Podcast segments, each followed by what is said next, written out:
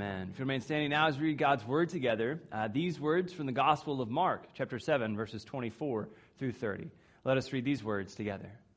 From there he set out and went away to the region of Tyre. He entered a house and did not want anyone to know he was there.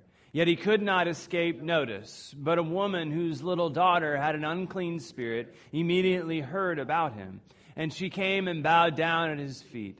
Now the woman was a Gentile of Syrophoenician origin. She begged him to cast the demon out of her daughter. He said to her, Let the children be fed first, for it is not fair to take the children's food and throw it to the dogs. But she answered him, Sir, even the dogs under the table eat the children's crumbs. Then he said to her, For saying that you may go, the demon has left your daughter. So she went home, found the child lying on the bed and the demon gone. This is the word of the Lord. Thanks be to God. Amen. You may be seated. Well, I don't know if you've heard or not, but we have a lot of exciting opportunities here at Acts 2. Uh, there are many things happening. Our ministries are growing, things are changing, and we have a lot of exciting opportunities. And one of those I want to spend a few weeks talking to you uh, about because I think it's an exceptional opportunity. I think it's something that God has called us to, and I think it bears a little bit of explanation. Uh, if you have your sermon notes, I invite you to take those out. They might help guide you through this conversation. Uh, that one of the exciting new opportunities that I believe God has called us to here at Acts 2 is actually to start a church within Acts 2. Uh, and that church within Acts 2 will be called One Church. Uh, we're going to talk about this uh, for the next uh, few weeks. As you can tell, it's the name of the uh, series as well. And so we're going to be talking about what we believe God is calling us to and about this vision that we believe God has given us.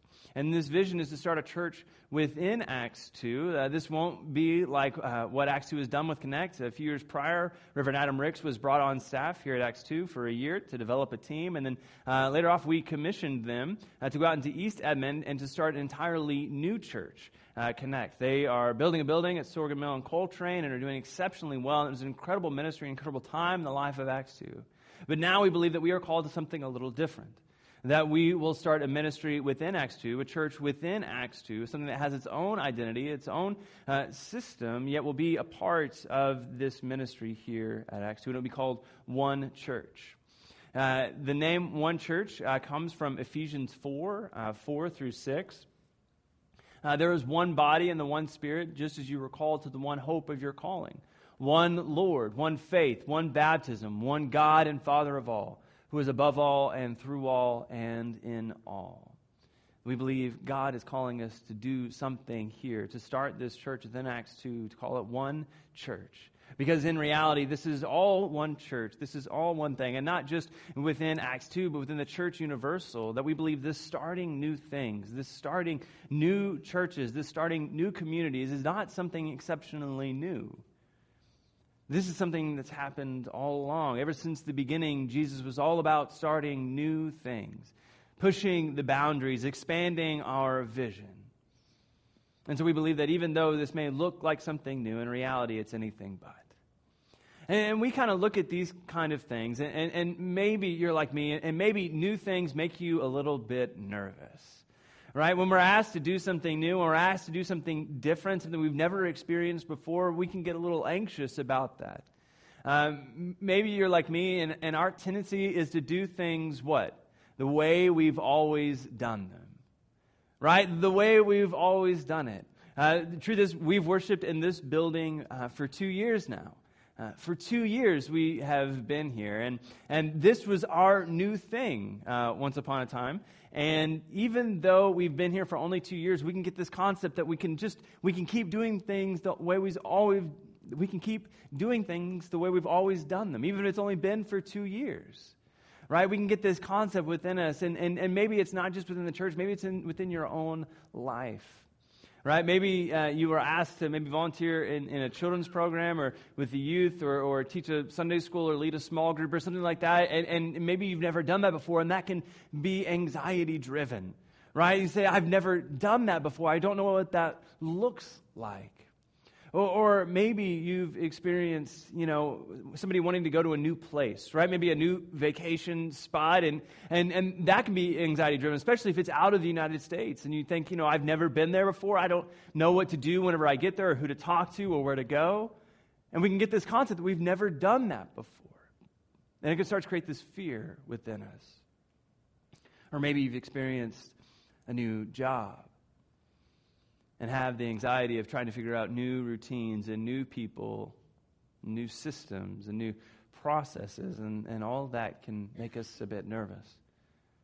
Or maybe you've moved to a new neighborhood or a new city or even a new state. These things tend to make us nervous, but I think that's where God calls us to. I think God calls us beyond our comfort level. Each and every time God calls us just a little bit further to take just one more step so that we can feel just a little bit uncomfortable, just a little bit anxious, so that we might fully rely on God. That's what Jesus' ministry was all about. It was about this idea of expanding the kingdom of God. That's what we read about in the Gospel of Mark. Throughout Jesus' life, we read of him doing ministry uh, mostly around the Sea of Galilee. Um, you can see it up here. And Jesus does this ministry here. And, and you can see that on the west side of the Sea of Galilee uh, is Galilee, is, is the right side of the sea right? It is the correct side, is, is the place you want to be, especially if you're Jewish. This is where all the good Jewish people are. But on the other side is this other space uh, out towards the Decapolis, the region of Tyre, uh, what the Gospel of Mark calls, and this is the wrong side. These are where the non Jews are, the, the Hellenized people are, the, the Greek people are, the people who have adapted to our captors. Uh, Greece will later um, encroach upon the land, and, and those people who have adopted their lifestyle will live on this side of the sea. And Jesus spends most of his ministry right around this sea, flirting with the idea that we might actually do ministry with these people on the other side. And so Jesus, earlier on in the Gospel of Mark, um, is walking around the Sea of Galilee, and he turns around, and the disciples tell him, There's 5,000 people here, Jesus. We can't feed them all. Well, what do we want to do? We, we ought to send them out into the cities, out into the countryside, so they can find their own food, so that they might get fed. And Jesus says, You give them something to eat. They said, We don't have anything. And he said, Well, what do you have? And they find a boy with just a, a few uh, loaves of bread and a few fish. And Jesus blesses it, and it feeds the multitude of people. In fact, they have food left over. Jesus does this along the Sea of Galilee. A little bit later, Jesus sends the disciples across the sea without him, and he stays on the beach. And then these uh, great waves come, and this storm comes over the disciples, and they fear for their lives. And they look out over the sea, and they see Jesus walking on the water. They fear it as a ghost, and Jesus calls out to them and, and assures them that it's him. And Jesus is constantly flowing with this idea that we might go to the other side, that we might actually do ministry with these people. And then a little bit later, Jesus goes about as far as you can get without actually crossing the border. He goes to a town called Gennesaret.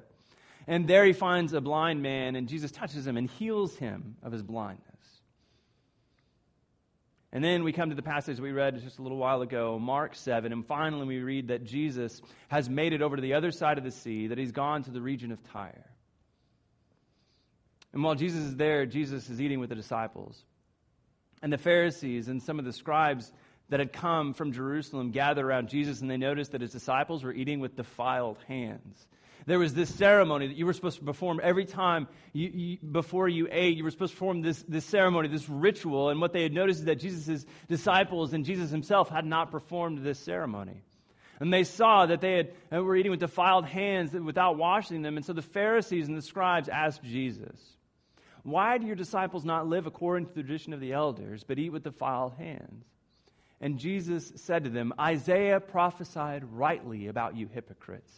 As it is written, this people honors me with their lips, but their hearts are far from me.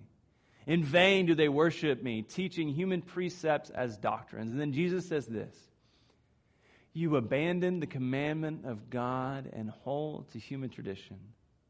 And then he goes further. He said to them, You have a fine way of rejecting the commandments of God in order to keep your tradition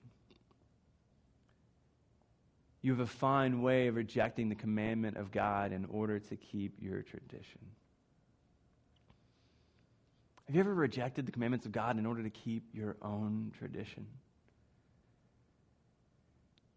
Have you ever heard a word from God, felt a calling from God to go and to do something? Maybe it's new, maybe it's expansive, maybe it's something you've never done before, and, and you feel this calling from God, and, and your first thought is, I've never done that before. Right? I, have never gone that far. I, I, I wouldn't want to be, you know, like that. In fact, I've never done that. Let me hold on to my tradition. Maybe you felt a calling to go to a mission maybe even out of the United States. And you thought, I've never done that before. In fact, I don't know anything about construction. I don't think I would be any help. Or maybe it's even a calling as simple as to reach out to your next door neighbor, to offer them love and encouragement. Have you ever rejected the commandments of God in order to keep your own tradition? I know that I have.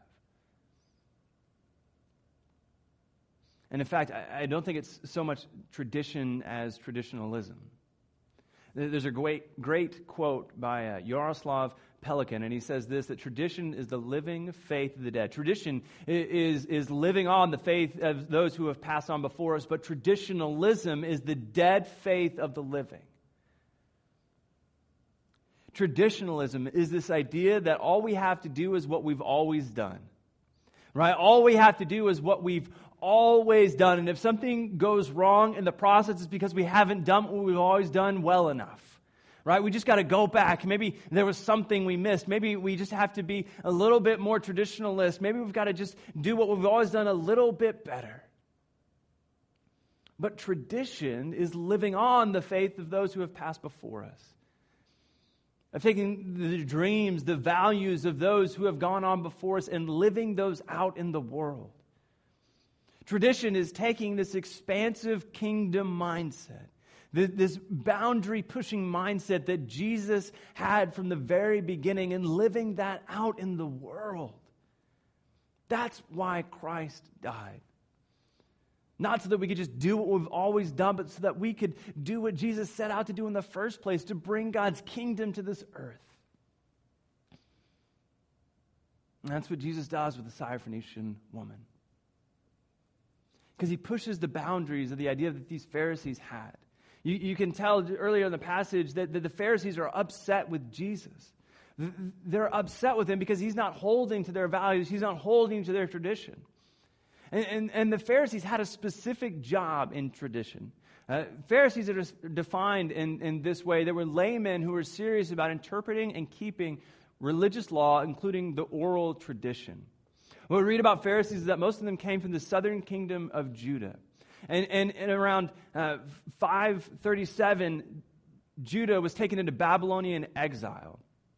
They were taken into exile and, and they were attempted to wipe away their tradition. The Babylonians came in, they tried to take away their religion, take away their identity. And what the Pharisees did is they came together and said, We need to keep this. And if we can't write it down, if, if we can't keep all of these scrolls, then we'll keep an oral tradition. We will talk about it and we will share it with our children and our grandchildren. We will speak it over and over again until we have it memorized. And we will have these rites and practices that we will keep even in exile. When we are far from our homeland, we will do this thing. And the Pharisees did it for 50 years. They were able to keep their tradition. And, and they were responsible for upholding their faith, for keeping their faith until they were allowed to come back to the promised land. They were allowed by King Cyrus to come back home. And when they arrived back home, they built the temple again and they established their worship again, yet they held to these traditionalist mindset. These rites, these rituals that Jesus says are far from me. And it's these people that Jesus upsets. Because they've worked very hard their entire lives to keep their order to keep the law, to keep what they believe God had chosen them to do. And here Jesus is pushing all of that away to saying that's not important. What's important are these people who do not know the love of God. And Jesus reaches out to the Syrophoenician woman. He goes to the region of Tyre, and, and, and Scripture says that she's Greek, that she's of Syrophoenician, which means that she's both, uh, she has both Syrian and Phoenician uh, heritage. She's not Jewish. She's a Gentile. She's a Greek. First of all, she has no business talking to Jesus. She has no business even approaching and coming into the vicinity of Jesus, let alone asking him a question, let alone asking him to heal her daughter. This woman has no right to be near this Jewish rabbi to ask him anything. And here she does, approaching Jesus and being so bold as to even ask him to heal her daughter. And Jesus says something pretty astounding, right? We probably you know, don't, when we think of Jesus, we don't hear him saying these kinds of words in our mind, but this is what the Gospel of Mark records. Uh, Mark says, Jesus said, Stand in line and take your turn. The children get fed first. If there's any left over, the dogs get it. This is Eugene Peterson's The Message version of Jesus' words. And what Jesus is doing is reminding the woman of the way that most people thought in this time right? The Jewish people believed in this time that God was for them and against everyone else, right? God was for me and against all of those other people out there who are not me. And when God sends the Messiah, God will send the Messiah for me. And the Messiah will be against them. And, and the Messiah will perform miracles for me. And then if there's anything left over, if there's any time left over, then, then maybe he'll perform miracles for them. And Jesus reminds the woman about this established order. Jesus reminds her, You know what they believe, right? You, you know what they think about you, that the ministry that I have is supposed to go to them. And then if there's any left over, I guess you can have some. Jesus reminds the woman about the established order, and she says this Of course, but don't the dogs on the table get scraps dropped by the children? The woman remembers, of course, but with you, Jesus, there's always enough. I know about the established order. I know the way they think about you. But I know that with you, Jesus, there is always enough. And Jesus says, You are right. On your way, your daughter is no longer disturbed. The demonic affliction is gone. She went home and found her daughter relaxed in the bed, the torment gone for good. Because in Jesus there is always enough, friends. There's never a line, a pecking order with Jesus, that in Jesus there is always enough for everyone. That I think there is so much to glean out of this passage, and I think two things in particular. That one of them is that Jesus listens to those who love others. Right? That this woman, again, had no right talking to Jesus this woman had no business coming even in the vicinity of Jesus. And here she is asking him to heal her daughter. And she was so bold to do, do so because of the love that she had for her daughter, because of the love that she felt for her. And because of that love and compassion that she had, Jesus listens to her. I think something else exceptional about this passage is that Jesus opens the kingdom when our own starts to shrink right? That their mindset of the kingdom of God was very narrow, right? It is just us, Jesus. If you do any miracles, it should be just for us. And, and, if, and if there's any time left over, if there's any energy that you have left over, then maybe it can go to them. And when Jesus says that there's always enough, there, there is always plenty here, that Jesus expands this kingdom mindset to be not just one people, but all people for all time. That Jesus expands this kingdom whenever ours starts to shrink. Friends, and this is why we are starting a church.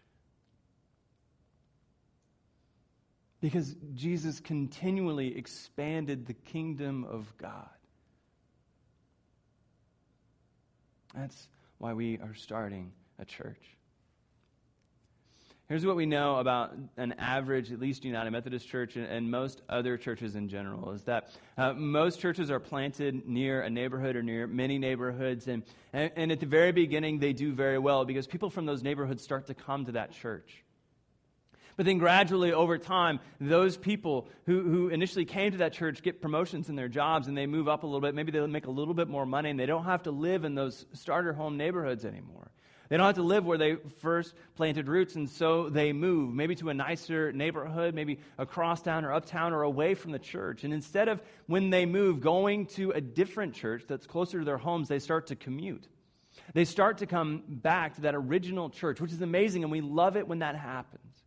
But what we know is that whenever families do that, when they move away from the original community that the church reached and they still come back to the church, that means that when people move into those first neighborhoods, and when they move into those starter homes and they come to that neighborhood church, what they see is people not from their neighborhood, but people from outside. And maybe they feel a little bit awkward. Maybe they feel a little bit uncomfortable. And here's what we know uh, about Acts 2 is that we have many uh, neighborhoods just really right across the street. Uh, to the south here at 2nd and Penn is Valencia, uh, where my wife and I and our family live. Um, just a little bit north is the Point Apartment Complex. Uh, La Sonata is just north of that. Scissortail Landing and Settlers Crossing up here at Coffee Creek in Penn.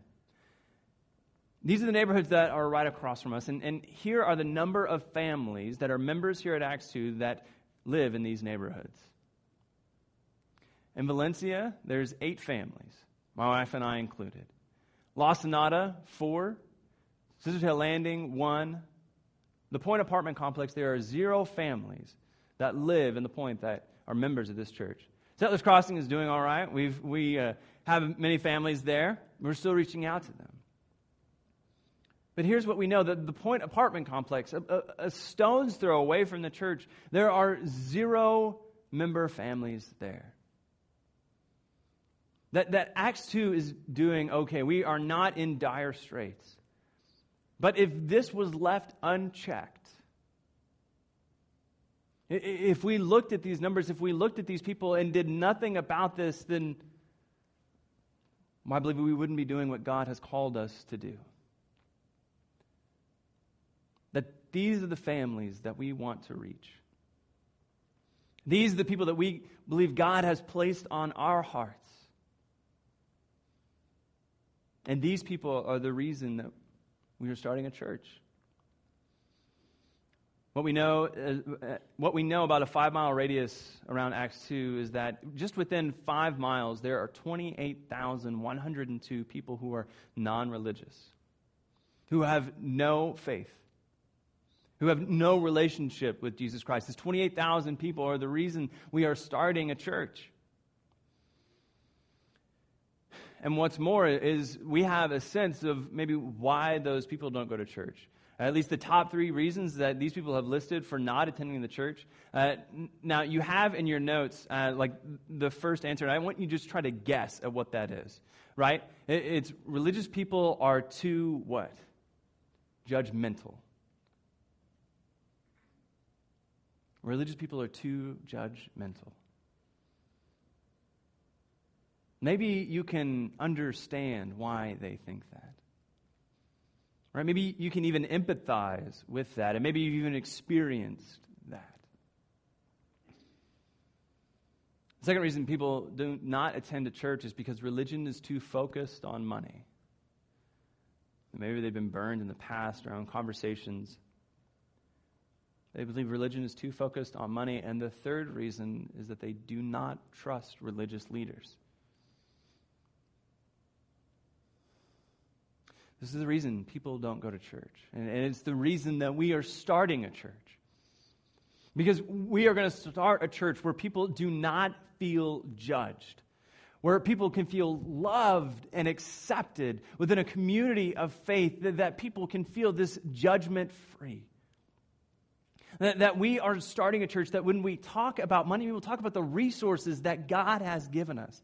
This ability to give up of our power to God and see what God can do with it. And that we are going to be a people that others can trust, that others can love, that others know that when we speak to them, we are not judging them, we are not lying to them, that we are speaking out of this deep compassion that we have for them. And they will know that because they have seen us in our neighborhoods. They, they will have come to our house for dinner, that they will see us interact with our families. that they will know that we are genuine people on whom God has placed a specific call to love others. This is why we are starting a church.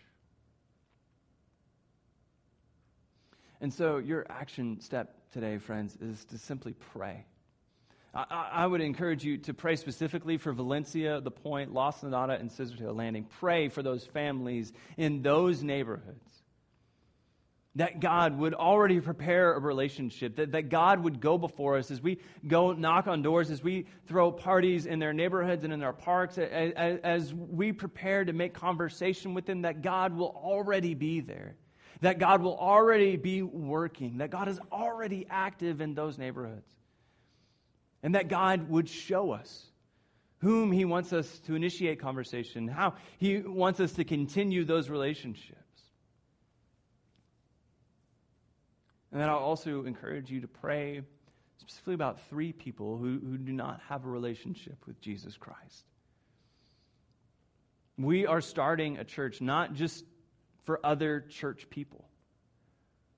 We are starting a church for people who do not have a relationship with Jesus Christ. And so I would encourage you to pray about three people that God has placed in your lives who do not have a relationship with Jesus. And, and, and don't do anything further than pray for right now. And, and God would show you a, a way to invite them over to your house. Maybe to, to watch a game or to have dinner with your family to continue a conversation with them, and then maybe eventually later on to invite them to church or invite them into a relationship. I hope that you would maybe write those names down or have them just emblazoned in your mind. That you would continue to reach out to them in love and care. And I hope and I pray that as you continue to pray about those, that you could even hand those names to me and to Mark as we can continue to pray for them as well. As we build a church, continue about the work that God has done to expand the kingdom of God. Because I believe it's what God has called us to do. Just a couple of weeks ago, our country experienced one of the worst mass shootings that the United States has ever had. At the Pulse nightclub, a man walked in armed with an assault rifle and killed 50 people. And that happened almost a year after another young man in Charleston walked into an Emanuel African American church and killed nine.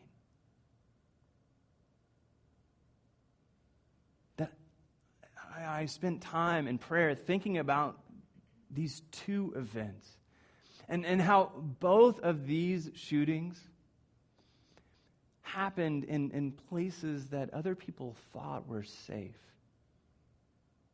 That other people knew they could go to and, and feel this judgment free, that they felt they could go to and trust other people, that both of these places others thought were safe spaces And these tragedies occurred within them. I spent a lot of time and thought on prayer on safe spaces and how our, country is running out of them. Things keep happening in places that we thought were safe.